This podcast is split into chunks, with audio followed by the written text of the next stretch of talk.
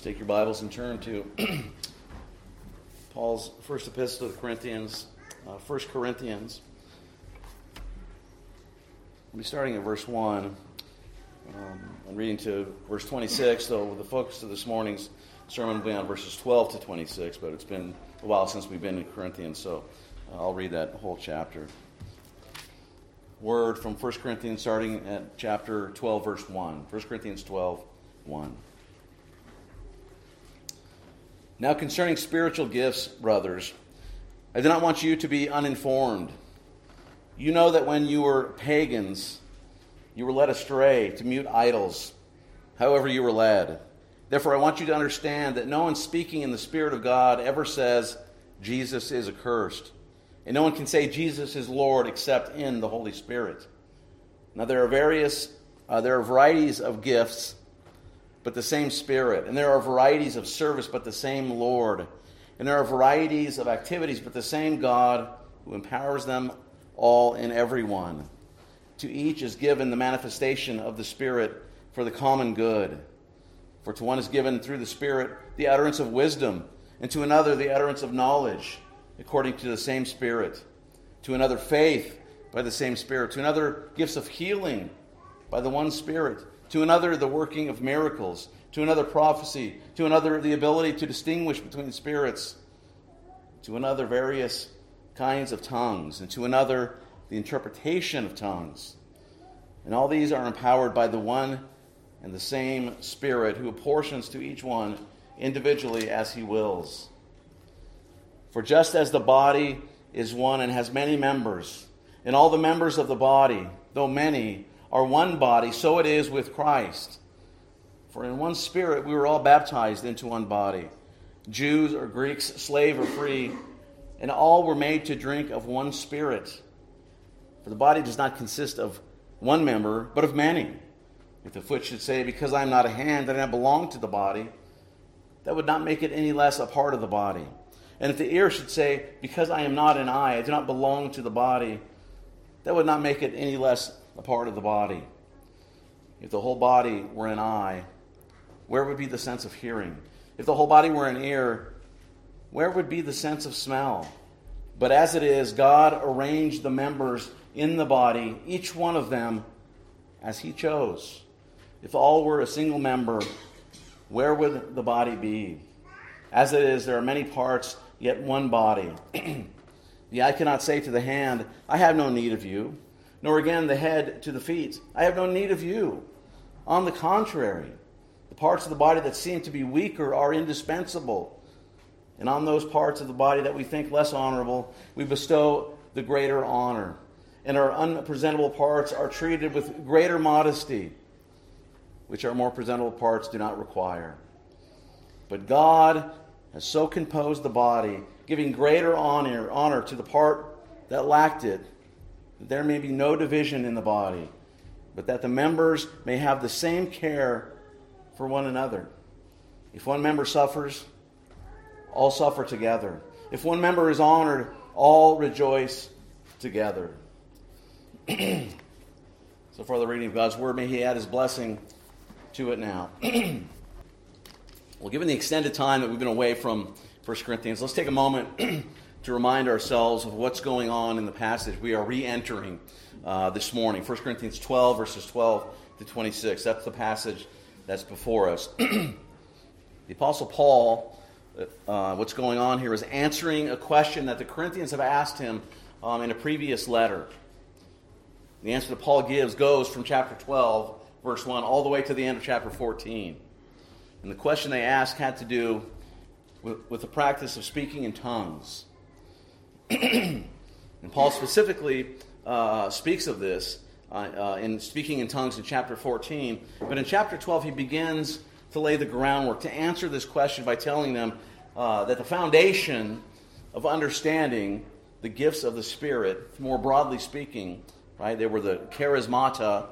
Uh, Paul says that we can't understand spiritual things unless we first confess that Jesus is Lord of all that he is the Son of God, come in the flesh, that he died for the sins of his people and was raised for their justification.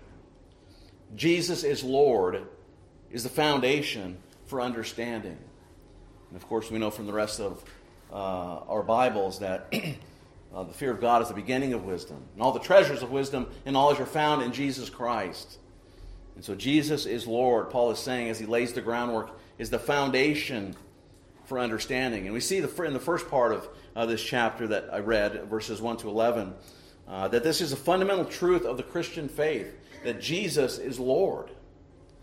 The Lord Jesus humbled himself, and the Father exalted him and, and installed him at his right hand as what? As Lord of all.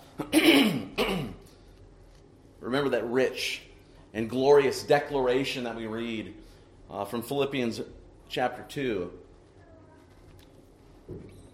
We're speaking of Jesus.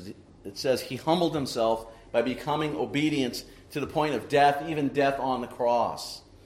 And therefore, God has highly exalted him and bestowed upon him the name that is above every name, so that at the name of Jesus, every knee should bow in heaven and on earth and under the earth, and every tongue confess that Jesus Christ is Lord to the glory of God the Father. And this makes sense, right? Uh, that because of the centrality to the Christian faith of the lordship of Jesus, it's no surprise that we read elsewhere that salvation comes when people confess Jesus as Lord. Right, we look in the past at Romans chapter 10, where it says this in verse 9. It says, Because if you confess with your mouth that Jesus is Lord and believe in your heart that God raised him from the dead, you will be saved. You will be saved. Pagans were driven and seduced by false gods, but Christians confess that Jesus is Lord. And we know as well about this confession that it is not derived from the self. Right? Last week we talked about uh, salvation being extra nos, right, outside of ourselves. And indeed, this confession comes as well from outside of ourselves. The confession is the work of the Holy Spirit in the heart of an individual. All the gifts manifested by believers flow from Jesus, his lordship, and his sovereignty. Praise God that it does.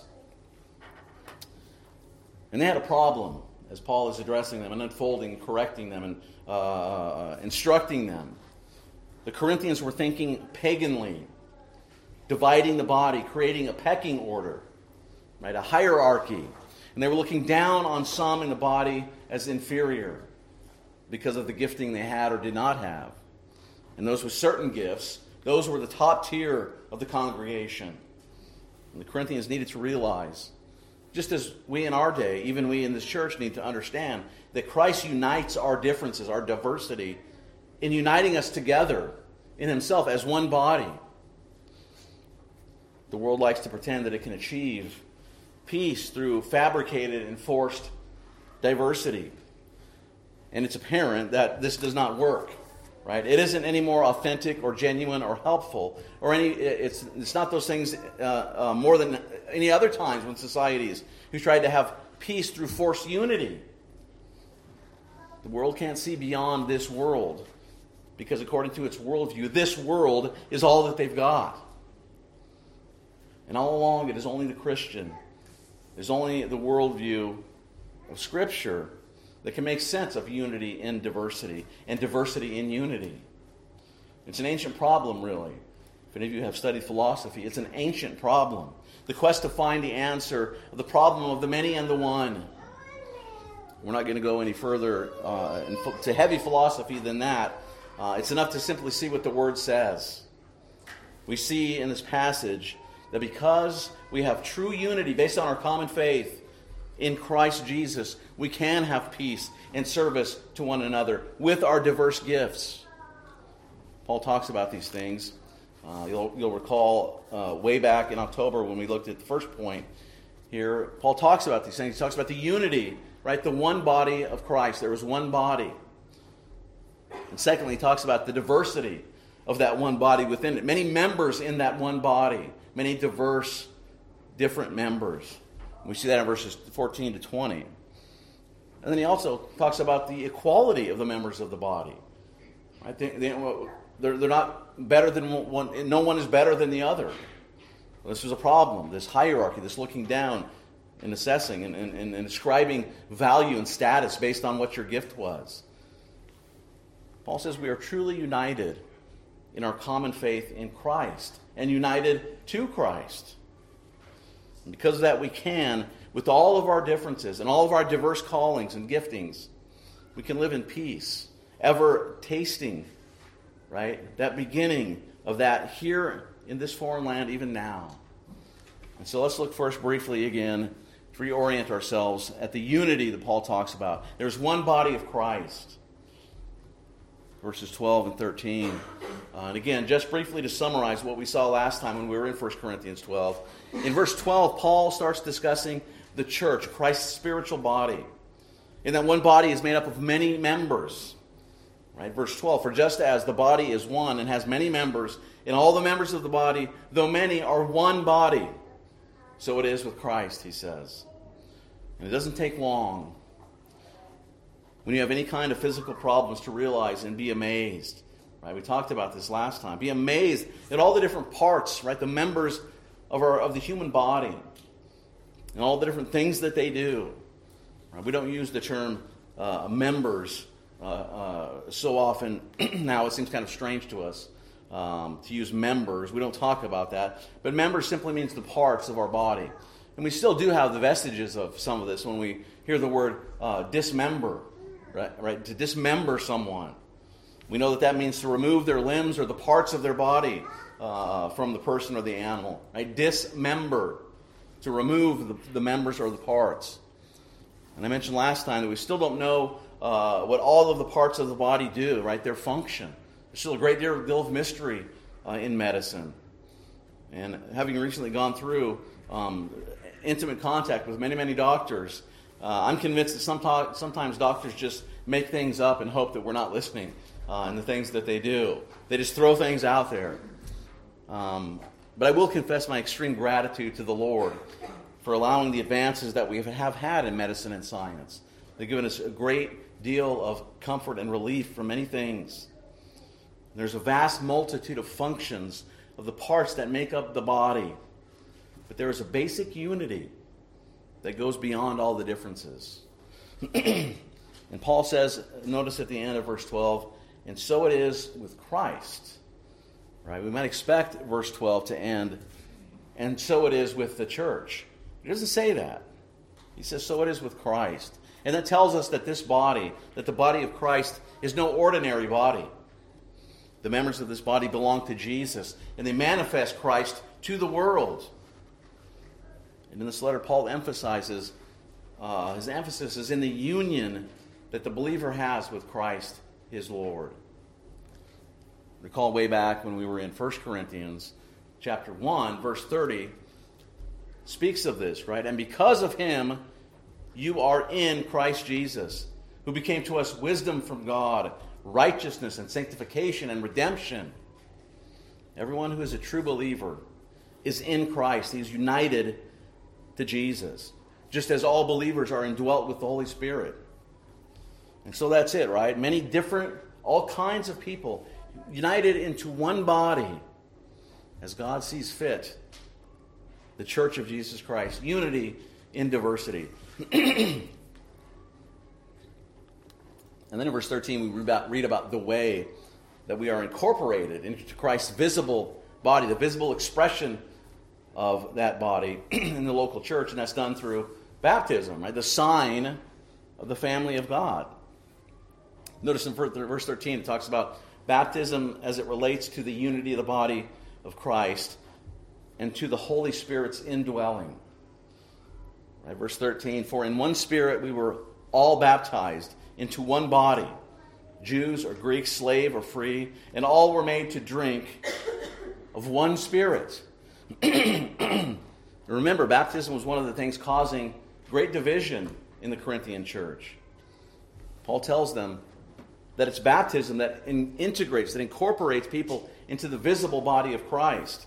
Baptism, you recall, is the initiatory rite. It is the sacrament of incorporation and of unity. And what is the point of the unity and diversity? Well, it's another reason why the Corinthians were doing what they were doing didn't make sense. It was so wrong. Remember, they were using gifts, particularly the sign gifts, that they highly esteemed, as a way to exalt people who's uh, with those particular gifts over those with seemingly lesser gifts. But the problem with that is that the gifts, Paul is emphasizing, were not for the individual, they were for the common good of the body and for the glory of Christ. so to see them as ways to divide the body, which is what they were doing, into factions was to miss the whole point of what it was. The gifts were for the common good and for the, uh, the glory of Christ.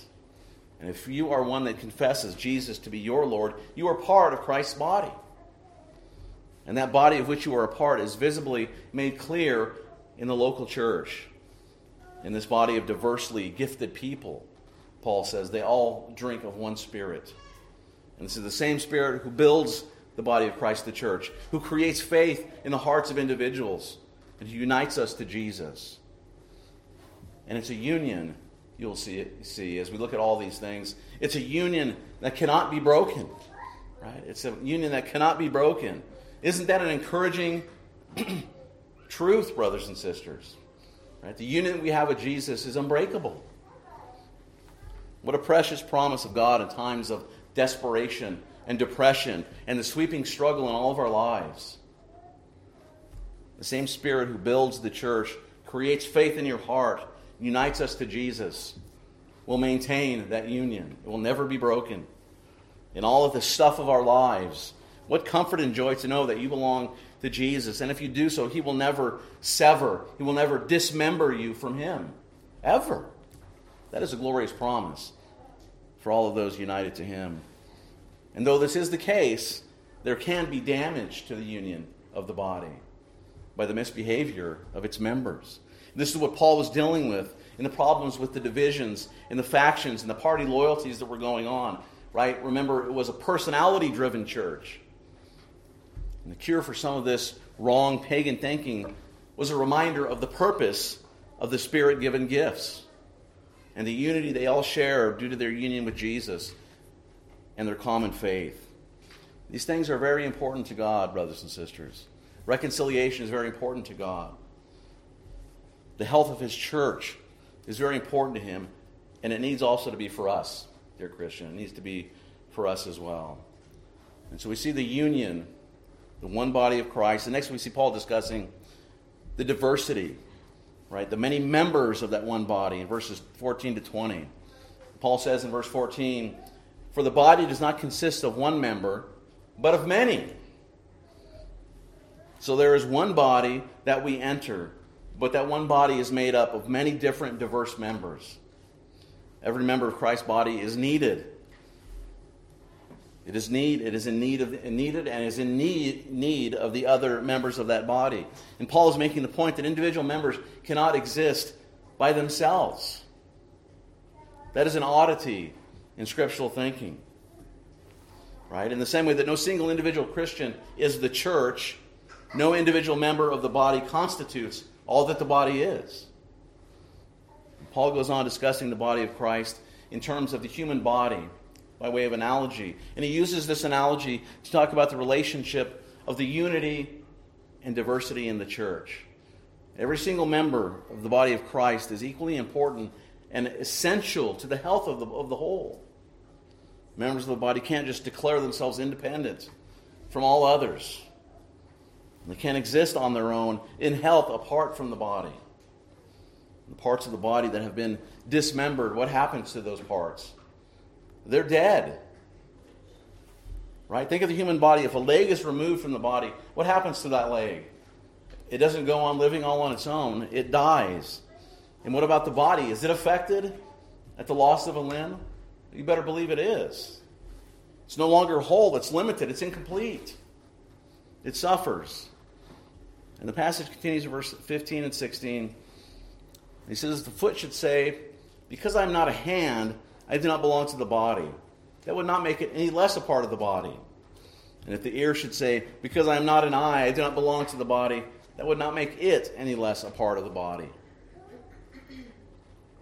The issue is that the Corinthians there uh, at that church clearly left some people uh, who had what were being considered lesser gifts, right? They considered them lesser, inferior, unimportant. And that was the result of seeing the spiritual gifts through the lenses of paganism. Right? They still had the lenses, the vestiges of what they were called out from and the culture that they were uh, indeed living in. And Paul is trying to show them something. He's trying to show them that the gifts weren't badges of honor or esteem to pump up the individual. The gifts were given for service and for, for Christ's glory. And so Paul is chastising them. These individuals who saw the gifts from a pagan perspective. And he is encouraging those who had a, uh, a foot like gift, right? Or gifts that were seemingly uh, uh, unimportant or lesser of lesser esteem and significance. And every church knows this to be true. Some gifts go undernoticed, but they are not unimportant, right? They're not less important. I think of just by way of analogy, our church, right? There's the sign up sheet for cleaning the church and for mowing the lawn, right? right? When that doesn't happen, um, the lawn, lawn gets pretty, pretty gnarly. You could have a you know corn maze type thing in there. It gets so long and grows so fast. But those are great acts of service. The great acts of service, by the way, uh, for young people and for children to contribute, to test their gifts, and for children to have a sense of contribution to their church and a sense of service to the body of Christ, even, he, even here. And they are noble ways to serve. We have to be careful to maintain right attitudes about all of these things. Paul is warning us, he's showing us, he's trying, trying to correct something that is going on there that they didn't remain, uh, maintain right attitudes, they were thinking like pagans. If someone isn't content in serving unless he is lauded or praised, he or she is praised or given a title, that's a sign of a heart problem. They're discontented until they are acknowledged. Right? And you understand the scenario. One man agrees to do whatever he can and remain invisible, content that the body profited or served is served by his help. Another man looks for ways to be given a title or public credit for his helping out. He's discontented until he's recognized. Well, the first man gets it. Right? He sees that it's not all about him, but about Jesus and serving the body of Christ. The second man needs help with his heart. It's a heart problem. His focus is wrong. His motivation is wrong. His goal is wrong. And our place in the body of Christ is not a matter of personal pride or status. Rather, it's a matter of God's design and his sovereignty. Right, listen to what he says in verse 17 and 18. If the whole body were an eye, where would be the sense of hearing? If the whole body were an ear, where would be the sense of smell? But as it is, God arranged the members in the body, each one of them, as He chose. Do you trust God, dear people, with His gifting according to His design and His desire? He gives gifts and he calls as he sees fit. It is for us to trust him in that, to trust our Lord, to give gifts for the health of the whole body, whom he lo- loves as he chooses. Then he goes on in verse 19, and he kind of closes the bookends or the chiasm that he began in verse 12. He raises the same themes. He says, If all were a single member, where would the body be? As it is, there are many parts, yet one body. Right? And so you hear again the themes of unity and diversity of the body. In verse 21, Paul shifts from the under, uh, under spectacular gifts to those who were more public and openly uh, uh, seen gifts. Right? And he makes this important thing as he transitions in verses 21 to 26, and he speaks of the equality of the members. They're not different tiers or hierarchies in the body, in the gifting. He says, The eye cannot say to the hand, I have no need of you, nor again the head to the feet, I have no need of you, feet. God is the sovereign gift giver. We must always remember that. The gifts are not for the purpose of status, but for the purpose of service. We can never look down on those with seemingly lesser gifts, seemingly lesser gifts. We all need each other. We all need one another. There is a unity in diversity. And they are all equal. They're all needed. They are all significant. Verse 22, he says, On the contrary, the parts of the body that seem to be weaker are indispensable. Paul says that the weaker members, like feet and ears, are equally important to the body as the head and the eyes. And it's interesting there that the word for weak, right, the weaker uh, are indispensable. Weaker is the word that means sick. It's, it's more, uh, um, there's a different focus or emphasis. Uh, when you read in the Greek, it means sick. The sick are indispensable to the body. Right? They are indispensable. And then in verses 23 and 24, Paul points uh, us to see how we consider our own bodies. Many people give lots of attention, lots of attention to how they clothe their feet. Right? They're impressive uh, shoes. I remember as a young boy hearing of Imelda Marcos, right? Right, was was well known for having hundreds of shoes um, in the Philippines. This is what she was known for. Kind of strange. Um, and we stress the importance of being modest or covering up ourselves. But the presentable parts of our bodies aren't treated special, if at all. The Lord has taken all of these parts and brought them together into one body. And they work together in a way that all are to be honored as they glorify Christ and serve one another for their health and their stability. And we read why this is the case in the next verses, the last two verses, 25 and 26 where it says that there are many, uh, that there may be no division in the body, but that the members may have the same care for one another. If one member suffers, all suffer together. And if one member is honored, all rejoice together. Part of the point of what Paul is saying, and he's emphasizing, is to draw attention to how serious division in the body is. Right? Uh, and to take the analogy of the human body even further, we've all seen probably um, those who have been obsessed and neurotic about their own bodies uh, and, and, and that uh, slippery slope of uh, plastic surgery, right? It wreaks havoc on the body, it destroys the body. All the various and diverse parts are equal, uh, or, or to equally care for one another. If one suffers, it says all suffer. If one part is honored, all rejoice together. What a glorious thing that we don't suffer alone and that we don't rejoice alone. We've all experienced this very thing, right? In this church, in the last couple years, we have had uh, um, many, many children be born, and we rejoice together uh, with the, those families that are blessed with a new covenant child. When one falls ill, we are all impacted. Right? We're all impacted as the body of Christ. And when one is honored, we rejoice together. We rejoice with them. And in all this, these considerations, we can see that it is never appropriate for the members of the body to cause divisions or factions, pitting one against the other. It is never appropriate. It is simply this the gifts of the Spirit for the building up of the body, for the common good of the body of Christ, and for the glory of God. If we keep that in mind, Paul is telling us here, that will do, a lot uh, by way of correcting some of the bad behavior, particularly that he saw in this church in Corinth. Brothers and sisters, we in the body of Christ are different in many ways from one another. We're very different. But the faith that we confess is in the same Jesus Christ. Many different people confessing the same thing Jesus is Lord.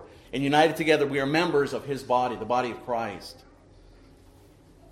And so we're not identified, as is so much the case in today's politics, right? Identity politics. By the way we look, we're not identified by the way we dress, or by economics, or our ethnic backgrounds, or our standing in society, our social status.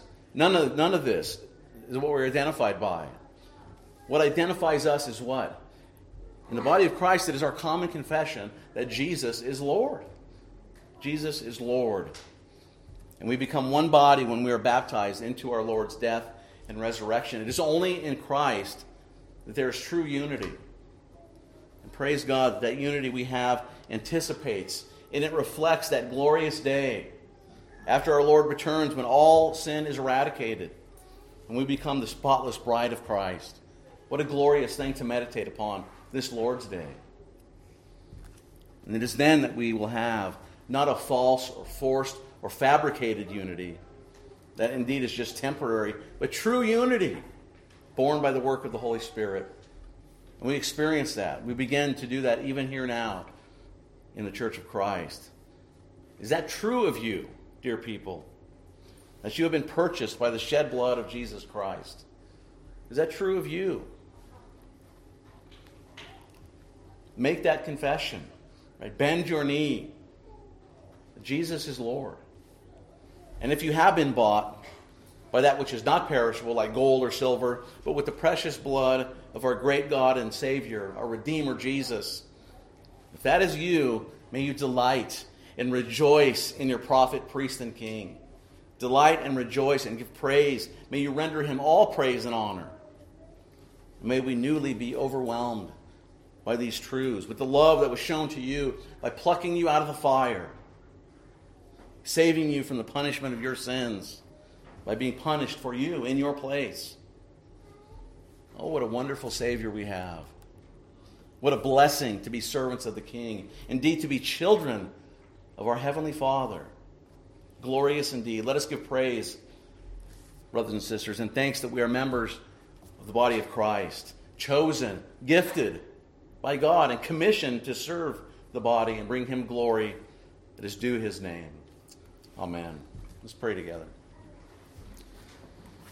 Our merciful God, we come again before you, acknowledging you are the one who is pleased to condescend to speak to us through this your word, and to grant us all grace that we may not, may not be mere hearers of your word, but doers also. We pray, dear Father, that you would give us your Holy Spirit, that we may believe what has been promised to us in this word. May we bring glory and honor to your name in all that we do as you conform us to the image of your Son, Jesus Christ our Lord. All of this, gracious Father, we ask in his name, the name of Jesus Christ, our Redeemer and King. Amen.